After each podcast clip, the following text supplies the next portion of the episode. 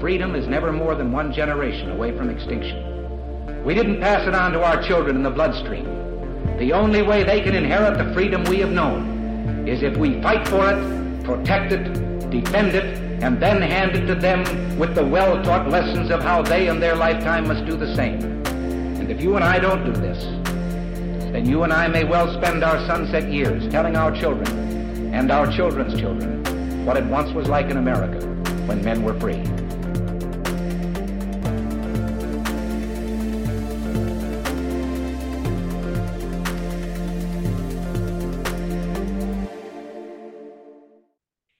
Everybody, welcome to episode number 413 of Gun Freedom Radio, where we engage, we educate, and we inform.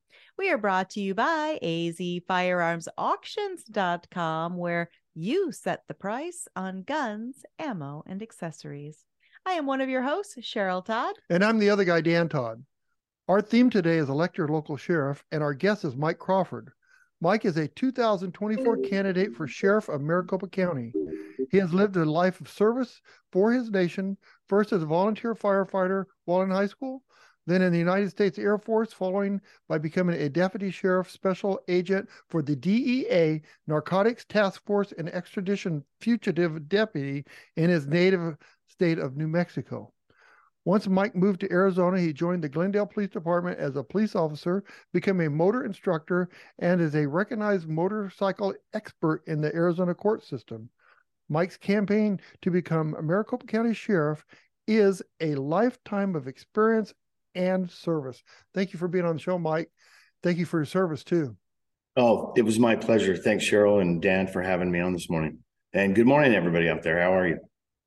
Absolutely. This is exciting. I mean, of course, we are friends in in real life and now we get to play friends on TV together. So Yeah. So my my first question if if I can it's not on the script, but so Michael, um you are a true constitutionalist, is that correct? That is correct. Then that's what we need for sheriff. What else could we ask for? Well, absolutely. And and uh, standing up for our constitutional rights and freedoms is utmost important as American citizens and as Americans. It's it defines who we are. Right. Absolutely. And you know, there's so much evidence lately. And I, I truly believe it's evidence. It's no longer like conspiracy theories, right? that the federal government has weaponized not only the DOJ, but a bunch of the different three letter agencies. The ATF, we can speak to that from personal experience, um, and on and on, weaponize these these agencies against we the people, the citizens. What can a sheriff do ab- about that to kind of push back on that or correct that issue? is that something that a sheriff has power over? It certainly is. And you know, you said you're the conspiracy theorist and call me a conspiracy theorist. I mean, you mean I'm right again theorist. Um, it's so true. Look, look, at what's going on in the Senate right now with um, what's going on with the DOJ and and what they did with Trump and and um, the laptop. Hello, um, mm-hmm. everything that's come to be true uh, with um, it, you guys have a gun store. Uh, well, had a gun store. Uh, you have the gun auction, and and you you've chosen to not do the firearm sales anymore because it became such a hassle uh, with the BATF. Um, alcohol, tobacco, and firearms. Some people says it sounds like a party. That sound you know, that would be great, but it's become such a hassle as a business owner and as a citizen to go through all the hoops and they just keep adding more and more hoops. And the ATF, let's take just for instance, uh, one of the battles that's raging right now, the the forearm brace on AR pistols. Right. Or it doesn't have to be an AR pistol, but any um, semi-automatic pistol. Um, disabled firearm owners in the United States, citizens, rightful, lawful gun owners. Our Second Amendment is pretty clear. Our rights shall not be infringed. If you look at Arizona statute, it's even more strict. Arizona statute was written to defend the rights of Arizona citizens even more strictly to defend our rights against government infringement. It's actually in our statute impairment, which is even more strict against the government. And someone who is going to, number one, obey the law, and number two, defend the law and uphold the law in this state has to know the difference between the two. Impairment, that word is a lot more restrictive than infringement. Our forefathers here in Arizona saw that we needed a more defined and more restrictive protection against the government on our gun freedoms and our rights here in Arizona. And there are several instances in Arizona statute where we are protected as Arizonans more strictly than over the broad Constitution of the United States. Mhm. They had the forethought to see that. Absolutely. God bless them for doing that. What it allows a constitutional sheriff in Arizona to do is stand up more strictly and more stringently for the rights of the citizens in Arizona. When the ATF comes into Arizona and wants to more, you know, bear down on on the, the gun freedoms and rights of Arizona citizens, it allows the sheriff which is a CLEO, the Chief Law Enforcement Officer. And that was defined by Justice Scalia. Uh, Scalia, whenever um, the Brady laws were um, going on, that's a perfect example. During the during the Brady debates, the Supreme Court stood up and said the federal government had to back off. The federal government cannot come in and order local law enforcement to infringe on citizens' rights. And it was defined very clearly in the briefs that were ordered then. And it allows sheriffs, specifically the CLEO, Chief Law Enforcement Officer of the county, to more strictly stand against the federal government whenever the federal government, these three letter agencies, the FBI, the FDA, um, i- i- any any department of the DOJ to come in and whenever they want to infringe on citizens' rights, it allows the CLEO, the chief law enforcement officer, to stand up for the citizens' rights. Yeah, and what people don't understand is chief law enforcement office, Mhm. and they are voted Mhm. in. So we don't have city councils or governors or anybody influencing uh, sheriff to to enforce a non-constitutional law. Even the president, Even the president, you say. correct. So the sheriff is elected by the people. The Mhm. sheriff works solely and specifically for the people. That is so powerful. And I don't know how many people really don't understand that. I think most people don't understand that because they think, well, you know, well, I know how my chief of police operates or gets elected or, you know, who they really answer to. And so the sheriff is somewhat removed from that and probably a lot the same. And it really is a very different relationship to the constituency, as you pointed out, because we're the ones that hire you with our votes. That is correct. And you are the only ones that can fire the sheriff, the people.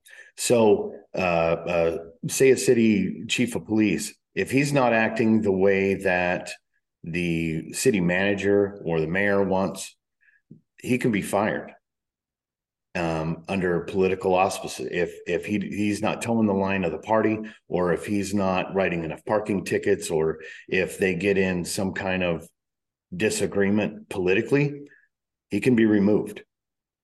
And he knows that. So he's going to, you know, kind of be pushed to toe a political line. The sheriff, which is a blessing actually, should be a very apolitical office. The Mhm. sheriff should follow the law. Right. The sheriff is sworn to follow the Constitution and obey all laws and enforce all laws. Lady Justice has a blindfold on for a reason.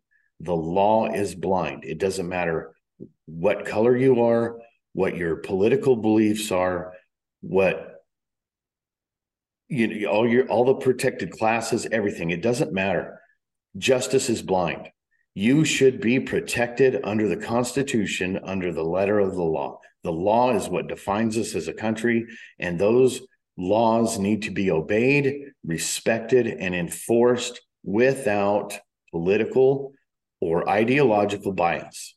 Period. So, so if the ATF were to come to Maricopa County and go to our chief of police in the city of Phoenix and say, we would like to uh, enforce a law that is, uh, uh, Unconstitutional. well, they don't say unconstitutional. They Right. want to enforce law. And the sheriff department decides, hey, this is an unconstitutional, unconstitutional law. Can you stop that from happening? Most likely, yes. Okay. It does get a little political if it's in the city limits. Um, the sheriff is by state statute, um, eleven four four one, uh, Arizona revised statute. Regulated and, um, actually called upon specifically under, there's eight calls for the sheriff. Number one is to keep the peace. And it regulates in there that the sheriff is responsible for enforcing all laws in unincorporated areas. Inside the city limits, it's almost always left up to the cities. But if there was a uncon- unconstitutional act being created, would you step in to stop it? If it's brought to the attention of the sheriff, it is required. And it, then another question, what can you do to better serve Maricopa County? Oh, there's so many things. Um, well, number one is our posse system. I was a volunteer fireman at the age of 14. Um, I, that's when I started my service heart. Um, that's, I was molded at a very young age to serve, uh, serve my community as a volunteer. And our posse system was so strong. Our volunteer system, Maricopa County was, um, founded on volunteers, people stepping up to serve their fellow man, their fellow community members, their fellow citizens. And um, when our current sheriff took over in 2016, we had about 2,500 strong volunteers as posse members. Um, what are what's a posse basically in the Constitution? A militia. Well, because of the backing of the sheriff, whenever he took over, they weren't going to stand for a militia here in Arizona, which is our sheriff's posse. It's a very strong, regulated, trained civilian pseudo military force. And they were disbanded. They were pretty much vilified whenever they were disbanded. There were a lot of bad things said about them. And I don't think it was fair. I really don't think it was fair. They were very good, honest, hardworking people that volunteered their time to do a very great good in this county. They volunteered for search and rescue, for animal rescue, and a lot of great things in our county. I will, I guarantee I will bring that back and it will be a lot bigger than it was before. I have a lot of great ideas for a disabled posse. There are a lot of people with disabilities that do want to serve, that can serve, and I will put them to work. Th- Awesome. That's awesome. And I agree with you. I've met several posse members that have been very disappointed on on some of the things that our active sheriff has been doing. And we have to get our youth involved as well. Um, we can get uh youth posse, uh, we, they have a cadet program. It's, it's kind of small right now. We can get our youth involved. Right now, graduating seniors at eighteen years old, less than three percent are eligible for military service due to drug use Ouch. And being out of shape and mental health issues. By the time they reach 21 years old and can legally carry a handgun in the United States and are eligible for law enforcement entry, less than 1% of 21 year olds in the United States are eligible to enter law enforcement. We have a huge recruiting problem. A lot of times when they get there and they're turned away, they say, Well, I didn't know. We have to get to these kids when they're younger. If they want a job at McDonnell Douglas or a good or at a hospital where there's a strong background check in their into their history to get a good job, a lot of them are being disqualified. Law enforcement is a, a big one as well. They didn't know. Nobody's telling them. So mm-hmm. we need to get to them younger and let them know, hey, if you want a good job when you're older and these things matter, you need to stay off the drugs. I know marijuana is legal in Arizona, recreational and whatever, but if you use marijuana so many times, you're ineligible. If you get into any other recreational drugs that are not legal, it can disbar you for life from being in law enforcement. And that's got to be pretty confusing for a kid that says, well, marijuana is legal now, but yet when you go, when you're 21, you go for a job, you may not get the job because marijuana may be legal, but it's not acceptable to some of these larger corporations and law enforcement. Or the fact that it can interfere with your ability to Yeah. enact your Second Amendment rights. That's Because- correct, because federally, it's still illegal and you have to fill that out on the form. And it can preclude you from being able to purchase firearms and it can seriously preclude you from gainful employment in government contract jobs and in law enforcement. Right. We've got to, you're right. We've got to let kids know at a younger age, give them purpose at a younger age for why, you know, because that's that's what, you know, kids always do. And somehow as adults, we stop asking why and we just start Oh, head no, we don't. bobbing like, oh, okay, because the culture tells me. But kids want to know the reason why. Give them Right. reasons why. Well, And and to us, it's common through. sense. To us, it's common sense. But, you know, I was in law enforcement for over 28 years and common sense is not that common. And we need to catch these kids when they're young enough that we can make a difference in their future life and let them know ahead of time when we can make an impact when they're still minors before they're adults and say, hey, if you do have any ideas of becoming law enforcement or going in, say you want to be a doctor, you can't do certain things when you're younger. You know, watch your criminal behavior, you know, criminal traffic tickets can be involved as well, or a DUI. You get a DUI at 17, 18 years old, it could preclude you from a good job. Say you want to become a truck driver when you're 25, 30 years old. If you had a DUI 10 years prior, it could preclude you from becoming a truck driver. I mean, something as simple as that. We need to get to these kids when they're younger so they can start thinking about their future. and mm-hmm. stop posting every single fleeting thought that you have on social media That is Absolutely. forever. Right. I mean, And we need to okay, install a filter on some of these. I'm yeah, telling you. And we're also not promoting law enforcement to the younger generation. We're actually promoting them as evil Mhm. in Well, a lot correct. of media. And that and and that's so wrong. And it's like I don't know what their goal is with that, but so there's a lot of things that we we need to do. But why why are you doing this? That's uh, uh, what I'd like to know. That's a great question. And Jamie and I, my wife Jamie and I, we've been together for a long time. We have three adult children and six grandchildren. Two of our children live here in Maricopa County, and three of our grandchildren live here in Maricopa County. And I take that very seriously. What legacy are we leaving them? Exactly. What Yeah. what Maricopa County are my grandkids going to grow up in? The county I look at now scares me. Mhm. the governor we have, our secretary of state, and our current sheriff are our supposed leaders. What are they doing to our county? What are they doing to our state? These are My we need to thoughts Think about. and the future that I look toward is rather dismal. Are they protecting our life, our liberty, and our pursuit of happiness? Those are the three things guaranteed to us in our Constitution. It seems to me that they're they're just making it for themselves and not for the people. I've I've lived here all my life, and Maricopa County has changed so much compared to what it used to be, and and it's changing quickly to negatives right now. It has. Um, with the sheriff's office, Maricopa County is the fastest growing county for the last seven years in a row. The budget for the sheriff's office has doubled from three hundred million to over seven hundred million. We have less deputies on the street. And that's, I'm not even counting the twenty-five hundred volunteers that disappeared. Right. They were free. I'm talking about the paid deputies. Right. This year's budget, they cut the number of deputies on patrol, but we have the same number of bureaucrats in the building. Mm-hmm. Yeah. Where's all that They're money double the price. Mm-hmm. What are we paying for? And Mhm. do you feel safer? I don't. right. I don't. I, I, I don't think our our current governor or current um, sheriff has any idea what the Constitution is.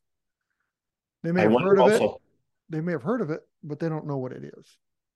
Well, when I saw our current governor take her oath of office and giggle and laugh like a child all the way through it, did not instill a lot of confidence Oh, in her seriousness or right. Yeah. And what's she- she doing.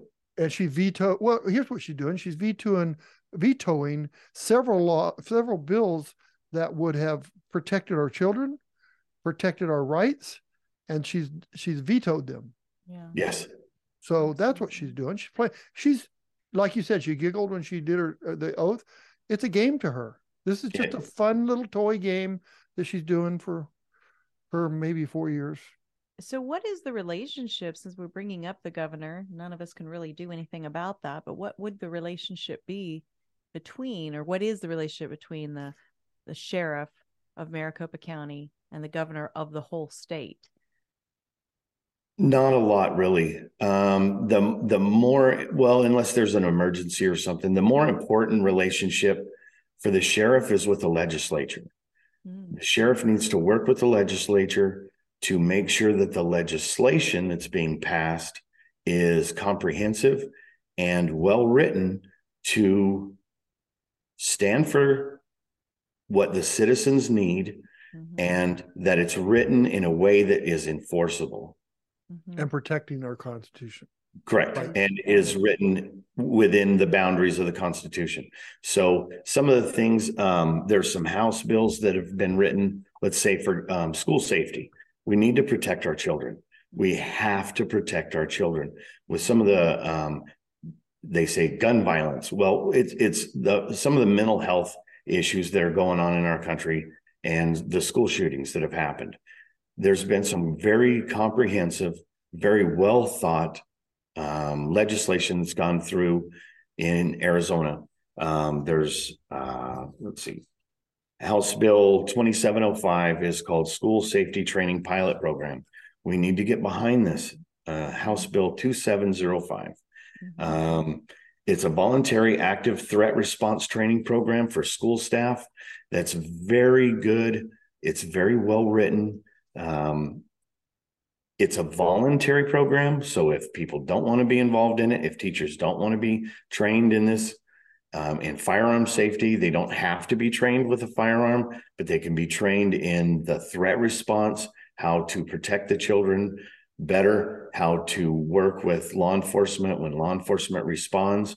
And it was, it's like I said, it's very well written and we need to get behind things like that. There's another, there's House Resolution 2991, Teachers Empowerment Against Classroom Harm Act of 2023.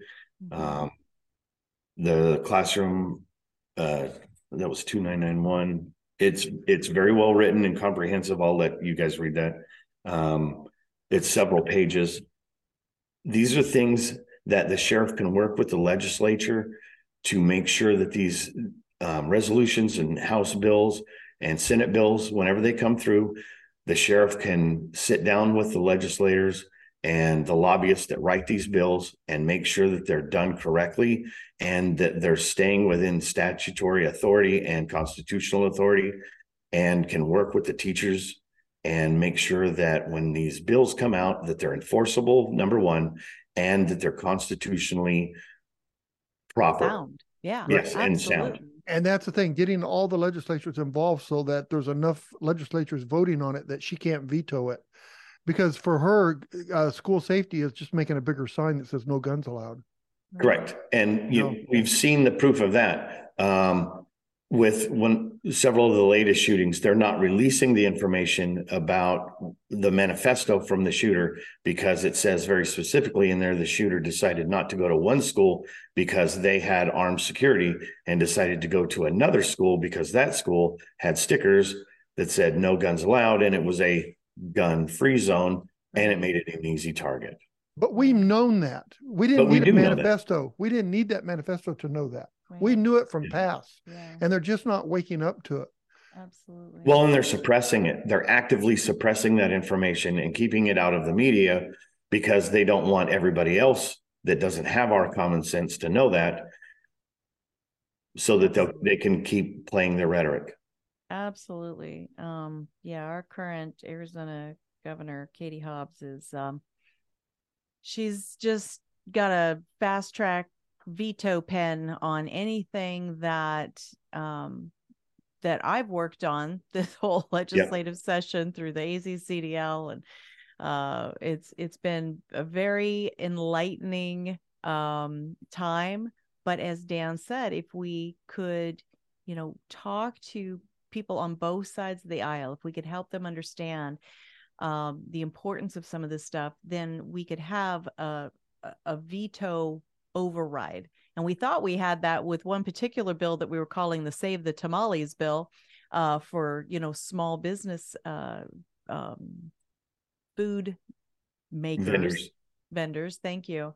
Um, but then politics came in and politics make us stupid. And, and even that didn't go through. But one of the bills that she vetoed is basically stop, drop, and roll, but for firearm safety. Correct. So who would veto teaching kids what to do if if there's a fire emergency, which is the stop, drop, and roll analogy? Apparently, Governor Katie Hobbs, because the minute you say the word guns, or it was sponsored by somebody on the other side of the political aisle, is just an automatic no for her. And so having a sheriff that is serving all the people who is working with all of the legislature, that can be very, very powerful instead of everything just being divided along political lines constantly, which is the brain rot that we're stuck in. And that's that's one of the things um, that's very important with the sheriff. We need to take the politics out of the sheriff's office. The sheriff is it is a political office but it doesn't need to be so political. I, it's hard to define that way. It sounds goofy, but our current sheriff toes the, the party line. Yeah. And we can't have that. No. The sheriff needs to toe the constitutional line. Thank you. And what is best for all the citizens. Yes. Absolutely. Not for one party or the other. The sheriff has to stand for the Constitution and for the citizens. And that's the cool thing about the Constitution. There's nothing in there about being black, white, brown, yellow, green, blue. There are no buts in the Constitution at all. And so anybody that has the power to vote needs to start voting for people that follow the Constitution. Absolutely. So moving into the area of enforcing of laws, right? And because I think it's important you started with the topic of working with the legislature because as one of my mentors, Dave Kopp, the late Dave Kopp, uh, one of the founders of the AZCDL, has said, you know, if you're if you're mad at law enforcement for enforcing laws then maybe you need to go the step ahead of the process and make sure that the right laws that are going to get enforced get passed. Correct. So, on that topic, what are your current thoughts? Are your thoughts about the current non enforcement of laws that are in place uh, to enforce immigration, to protect against drug and human trafficking, and things like that in, in Maricopa County? What are your thoughts on that? How would you change that? I'm devastated. So, in my past in New Mexico, when I was a deputy sheriff there, I was assigned to a DEA task force. I was a special agent for the DEA while while I was a deputy sheriff. I have fought the cartels hand to hand. We did some immigration enforcement. We assisted ICE in a limited capacity which the sheriff's office here used to do. They stepped outside that limited capacity, and now we're under a very strict oversight. Once we get rid of that oversight and we come in compliance with the order that they're currently under, we still have to follow the law, obviously. But we can do some limited assistance with immigration one of the big things whenever Penzone took office, he removed the ICE immigration officers that were in the jail that were interviewing detainees, people that had broken the law in Maricopa County that were going through the booking process were interviewed by ICE to see if they were here legally or not. He removed those people from the jail so if somebody here broke the law in Maricopa County, went through the booking process, and was here illegally, once they went through our court processes, they were released right back into the community. Oh my gosh. He has since allowed several of those back in, but we book about 1,400 people a day on average. 1,400 people a day. Maricopa County jail system, just the county jail system, is the fourth largest jail system in the United States. Wow. We need to be doing more to ensure that the people that break the law here in Maricopa County that go through our jail system, we filter out those that are here illegally and get them out of here. No matter what your stance is on immigration, no matter what it is, if somebody's here illegally and they break the law here in Maricopa County, they're not welcome. They need to leave. Legally, they need to be removed by the Immigration Service, the Federal Immigration Service. And we need to partner with them legally and have that done properly. Right. But we can do a lot more to ensure that's occurring properly. It's on a very limited basis. So people that are here illegally that break the law and are victimizing people in Maricopa County need to go. Right. If they're breaking the law, they should. They already broke one law, but then Well, yeah. you know, Absolutely. Uh, excellent take on that topic. Um, And the drug enforcement squads that we had before with Maricopa County Sheriff's Office have been diminished drastically, and their mm-hmm. enforcement has gone way, way down. If you talk to the sheriffs south of us, Sheriff Lamb and Sheriff Dannels, south of us, everybody interviewed crossing the border is headed where? Phoenix. Phoenix is Maricopa County. They're getting run over. All the human trafficking, all the drug trafficking that's coming through Cochise and Pinal County is a pipeline straight to Maricopa County. Why? gee, I wonder. Because nothing's being done here. Right. So Maricopa Dannels, County. Yeah. Dannels is a constitutional sheriff. Lamb is a constitutional sheriff. Those people breaking the laws and being here illegally, they don't want any part of that. So, as you're saying, they're making a beeline to that county line into Maricopa County, where Penzone is. Well, Where is you he? know, Just say not doing a lot. Them and Yeah. go ahead. Well, let's just say the not a lot's being done here. They're setting up shop here. The cartel knows it. They're setting up shop here. There's tons of stash houses here in Maricopa County where they're piling up all the people that are being blackmailed and trafficked into the United States and all the drugs that are being trafficked into the United States, all the fentanyl that's crossing the border is being hoarded in houses here. In Maricopa County, we have a humongous, amazing rail system and intercontinental highway system. What better way to spread your drugs and all the human trafficking that you're doing than get them to Maricopa County and it spreads all over the United States from here. They go to San Francisco, Washington State, Washington, D.C., Chicago, all over Illinois, Detroit, everywhere from here. It spreads like wildfire once they hit the interstate system and once they hit the rail system, Amtrak, everything. It just spreads like wildfire. Once they make it to Maricopa County, we have to shut that down. Mhm. I have the experience. I was a DEA agent. I know how to stop it. I know how to fight it. We have to shut it down. Absolutely. We have to man these squads. We have to get the people in there back in these narcotic squads.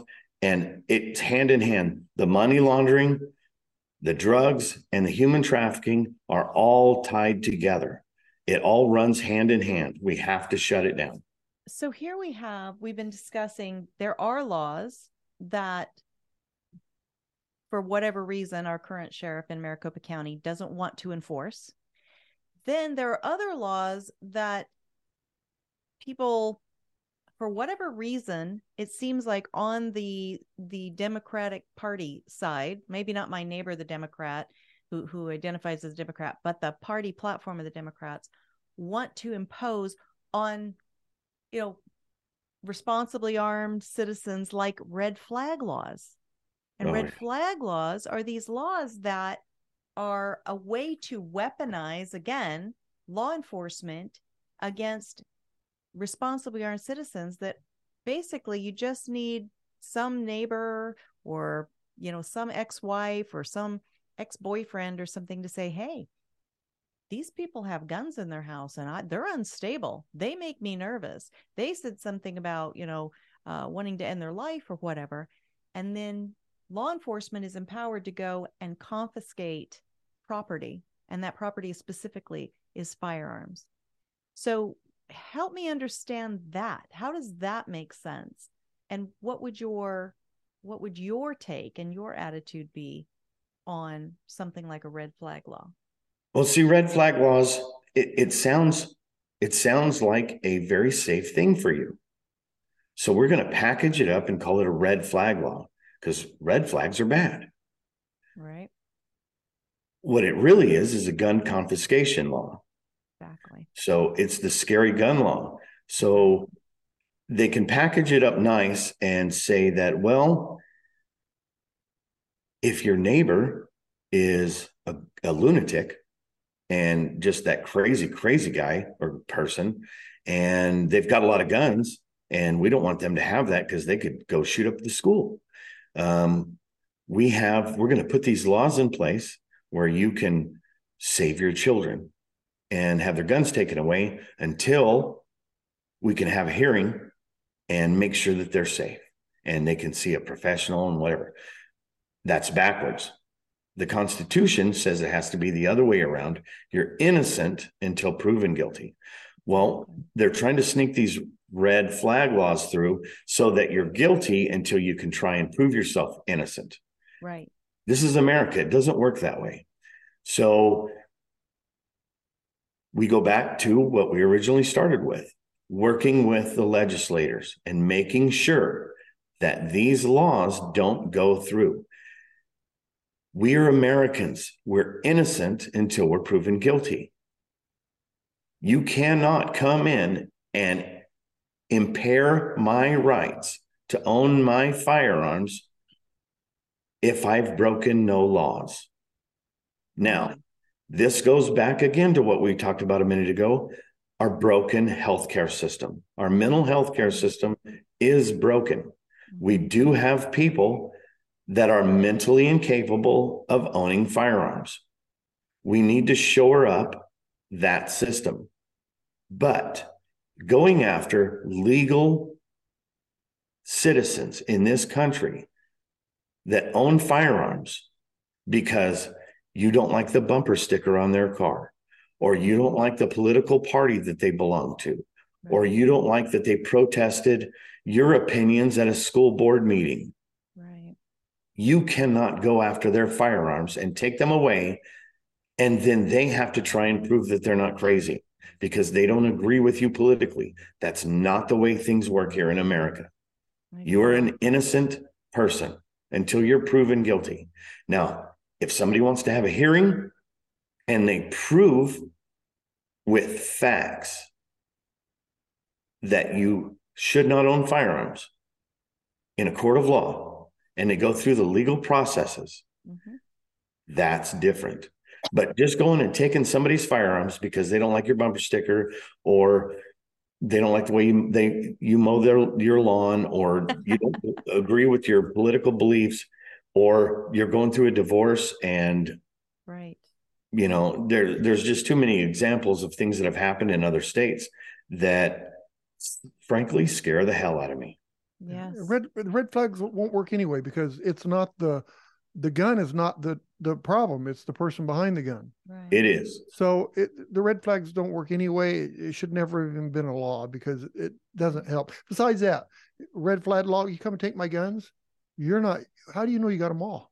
Exactly. well and that you know and it just opens up such a pandora's box of Yeah. so many problems Right. and they say that they're doing it because of all the school shootings well how many of the school shootings was the shooter not the owner of the guns right. they either stole the guns or they took them from somebody that was a legal gun owner and they weren't even supposed to have them anyway Right. Right. No, It wouldn't have stopped anything. So, I mean, we just have so many problems that this doesn't address. Absolutely. And it's a mental health problem, and we need to work on mental health issues, not the gun issue. It's we not have- the gun, it's the person. We have some mental health issues in legislation too. Mm, yeah. Oh. Sorry, there is. that's a- Well, I think you just said politics topic. again. I know it's true. Um, so there's an issue that I think not enough people are familiar with. I myself am, am only cursory familiar with it. Um, but yet we are being impacted by the exorbitant amount of spending of taxpayer monies on a Melendres lawsuit at MCSO. What is the Melendres lawsuit and and why is it co- sucking up so much of our taxpayer dollars? So the Melendres lawsuit I, I had briefly mentioned earlier is the oversight that's over the sheriff's office. So back in 2010, there was some immigration enforcement being done in um I guess in cohorts with the federal government and it was being done legally in the beginning and then it stepped over those bounds and the Maricopa County Sheriff's Office was sued and several, you know, how those um, civil lawsuits can explode. The Yep. ACLU jumped in, the DOJ dump, jumped in, and um, we are paying for it because the sheriff's office lost. So since 2010, we've paid, we, the Maricopa County taxpayers, paid approximately $300 million. Oh, oh my gosh. It originally cost us $20 million a year for the oversight. That money goes to the ACLU and an independent monitor to monitor the sheriff's office on the enumerated items that was laid out in the Melendres lawsuit. Things from traffic stops, internal affairs investigations, how statistics were kept, how records were kept, a lot of things. These were all things tied up in the lawsuit that the sheriff's office was found to be doing improperly. We are now ninety, sheriff's office is in ninety-five percent in compliance. Basically, the only thing left is the internal affairs investigations. They're trying to get that under wraps and handled. The problem is now, in this year's budget, it's twenty-six million dollars a year for the oversight because of budget costs and, you know, inflation. That twenty-six million dollars a year goes to the ACLU and the independent monitor to monitor the sheriff's office. In October of last year, the sheriff, Penzone, was found in criminal contempt in the same court because he's still not in compliance with the order. 13 years later, it's now his monkey on his back. It was Arpaio's, now it's Penzone's when he was elected sheriff. When I'm elected sheriff, it'll be mine. It comes with the job. Mm-hmm. The problem is 13 years later, this thing has become so overblown. I think, and this is my opinion, and it's the opinion of several others, that the lawsuit has gone beyond its scope and it's kind of lost sight of its original intent. And it's basically become too big and unrecognizable from its beginning Mhm. authority and intent. I don't even know if you could come within compliance of it now. It's just grown beyond, it's grown so many tentacles now. I don't even know if you could cut them all off and and it could become what it was originally supposed to be. But he was found in contempt for not coming into compliance, and we're paying a fine of $1.15 million a month Oh, on top of the $26 million a year we're already paying. How How do long we- does it have to go on? right. What do we do about this? Plus, the budget of the sheriff's office is already seven hundred million dollars a year. Eighty percent of that is just the jail. Like I said, it's the fourth largest jail system in the United States. That's not cheap to run. right.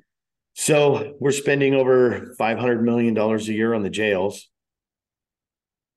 A Couple hundred million dollars a year on the sheriff's office for patrol. of less deputies than we had before. Right.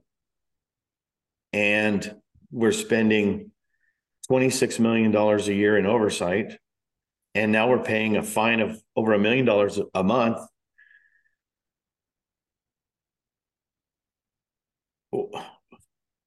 This isn't sustainable. No. Sure, and just what are raise we our getting property for our tax. buck?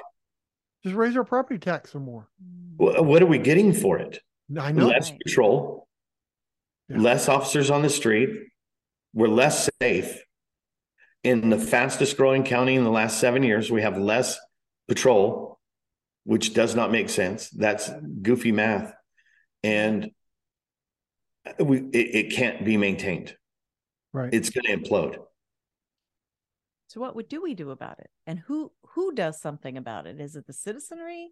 Well, we're hoping a higher court is going to step in and do something about this order and make some appeasements to make it sustainable and to make it to where we can come in compliance and we can come within compliance of what it was originally intended. Um, they've suspended the officers' bill of rights. The deputies at the Maricopa County Sheriff's Office have no rights um, that they were supposed to have with these internal affairs investigations. Um, these investigations are supposed to be wrapped up in 90 days. Some of them are taking up to two years. Whoa. A deputy gets a complaint that they're in a restaurant or somewhere in public and they laugh too loud. That investigation could take up to two years. That impedes the officer's ability to get hired somewhere else, to get promoted, um, to to move to another position. Um, for something that simple. Um, if you if a deputy gets a complaint that they're rude and it's something that is a misunderstanding and could in another agency could be handled with a simple phone call and an explanation where a citizen maybe didn't understand or maybe the deputy didn't understand it. It could be a simple conversation or a Right. simple apology. Right. Can't do that because of the oversight. It's they have to follow such strict protocols because of this oversight. It's become such a green one-eyed monster that they have to follow. It's just inconceivable. It's That's it's it- it's a Bureaucracy and big government right Yeah. there in a nutshell. Well, it's a profit maker for the ACLU and the Independent Monitor. Absolutely. They're not going to. and they're going to fight it to the death. They're going to fight it to the death because look at the money they're making, Absolutely. and it funds their policies that they continue to run in this country. So, It's craziness. Well, um, I'm excited to see someone like yourself running for an office like this. That you've got the experience, you've got the common sense, you've got the the foresight, you've got the connection, the grounding in the Constitution. That you could bring some sanity to things that have gone completely bonkers um, over the past few years. And again, in such a huge county, it takes up so much of the square footage of our state. It cannot be trusted to a political creature. It just It cannot. can't. Well, and and you need somebody in there that's level headed. And and one of the biggest things I learned in law enforcement and and throughout my time in the military, things have to be done with reason. Mhm. Law enforcement has to be done with a reasonableness. When you look at something, you say, "Is this reasonable?" Mhm. can't have somebody that's going to go in there half cocked and with a huge ego. You cannot have that. I was a non-commissioned officer in the military and I learned through my military military leadership training and experience. And that's one of the unique things about me in this race. I'm the only one with any military leadership training or experience that's in this race. It taught me it, I, I I earned a medal in um, the military about how to lead with reasonableness and how to how military people go to good people. They follow a good man. It doesn't matter how many stars or stripes are on your arm. You have to be a good man a good leader. They look for good leaders. And i always i i pride myself in always having been that. Even in law enforcement i didn't seek a lot of leadership roles in law enforcement because i really enjoyed what i was doing but i did lead from the front and on the ground. And I've always been really good at that. And I've I endear myself to people and I've always been a trustworthy guy. I've always been a clean, honest person. And my past shows that. Absolutely. Awesome. Well, Mike, thank you so much for spending all of this time with us. Thank you for all that you have done and are continuing to do. Tell folks who are listening how they can support the the journey that you're on, the campaign, because campaigns run on manpower, volunteer manpower, and money to get the message out. Um, and I'm sure that uh, any of those two things would be welcome. Well, besides um, the volunteer um, man or people power, people power is better, um, and the money um, is prayer. Uh, pray for me. The power of prayer goes beyond anything we could ever reach for. But um, short of that, the uh, the people power uh, volunteers are amazing. And uh, donations we have to get our name out there so that everybody can know who we are and who to vote for. And that takes money to drive the machine uh, to, for the advertisement mostly. I can't do this on my own. So crawfordforsheriff.com and it's crawford f-o-r sheriff. And sheriff has one r and two f's crawfordforsheriff.com we have an amazing website um, my wife Jamie is an amazing designer. There's um, t-shirts and hats and bumper stickers. Later on, there'll be yard signs, coffee cups, all kinds of stuff like that. Um, you can shop. You can also donate on there. There's an amazing commercial on there. Click on the speaker. There's audio. It'll tell you a whole lot about me and who I am, where I came from, how God changed my path and made me uh, better able to serve the people in my community and my country. You can also go to uh, Mike Crawford for Sheriff on Facebook. I have Twitter. I'm not allowed to control it. Jamie does all that, but there's Twitter. Um, I wouldn't say MySpace, that would show my age, but um, we have all the social media accounts out there Crawford for Sheriff or Mike Crawford for Sheriff on Facebook. Please um, contact me on there on any of those social media platforms. Um, call me if you have any questions or concerns comments, if you want to volunteer, please reach out. I'm always available. I'm retired, retired from law enforcement two years ago. I've never been so busy in my life. The only mm-hmm. drawback to retirement, you never get a day off. Right. That's fantastic. That's true. Mike, thank you so much. I appreciate everything that you're doing. And we will definitely be checking in to see how things are going with your campaign. And and have you back on once you are sure And thank you very much. And uh, that pot of gold website is uh, got me in some hot water once or twice with the wife, but I do have to say that single shot, uh, the, the single action uh, Sam Colt signature limited edition navy that I bought is just a sweet item in my collection. Awesome. Good. I got a smoking deal on it, by the way. And uh, Everybody should visit that site. It's amazing. Awesome. Thank, Thank you very you, much. Mike, for Thank the you. plug. Potofgoldauction.com. Oh, you guys All are right. amazing. Thanks so much. We will talk to you soon. And thank you. Thanks everybody out there for listening. God bless and keep your safety. Keep God close and live a happy life. Thank you.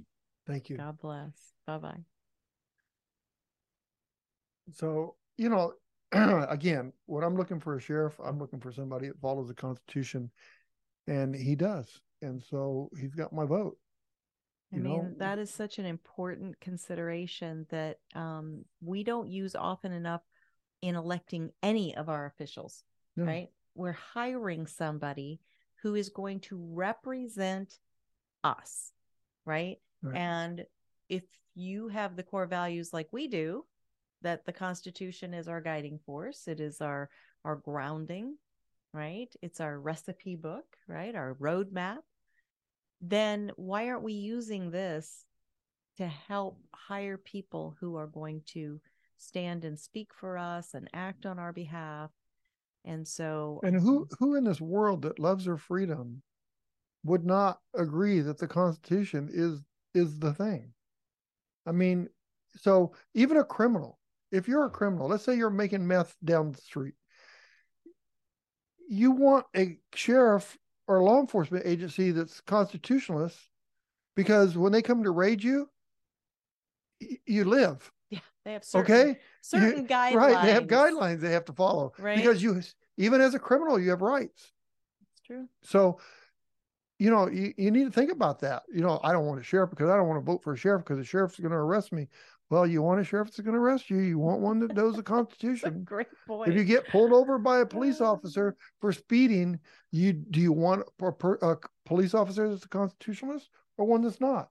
yeah, exactly. Good point, Dan. So, anyway, right. Well, thank you so much to our awesome guest, Mike Crawford. Uh, thank you to all of our audience out there, whether you are viewing us on a video or listening to us on audio only. We appreciate you because you take these conversations with these subject matter experts into your carpools, around your dinner tables, and into your spheres of influence. Right. And that is where real impact and real change happens especially when our children can be exposed to the ideas and topics that we're talking about. Because you know too often in in school they're just told to um, basically listen and regurgitate listen and regurgitate. We want people to chew on ideas right? And use these these thoughts and these co- topics as jumping off points um, i love it when we talk about something that maybe some of our listeners disagree with because then they're they're mentally interacting with the information enough to disagree. Is that why you- That's is that why you disagree with me That so much? That is why I disagree with you. So you. to have a conversation? Right, because that way you know I'm with that. engaged. You don't no, I'm right. fully present when I'm disagreeing with you, right? Yeah. Um, so uh He thank never you. disagrees with me though. No, nah, he's always right. Mm.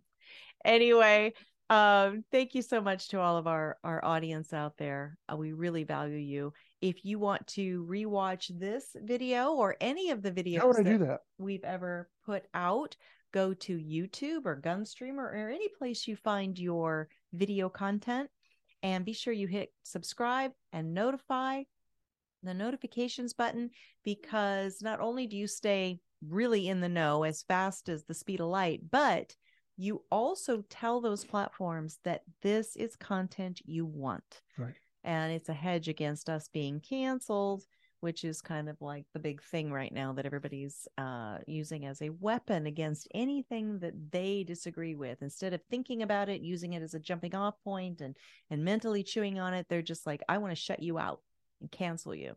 So we would very much value if you would um, subscribe and notify.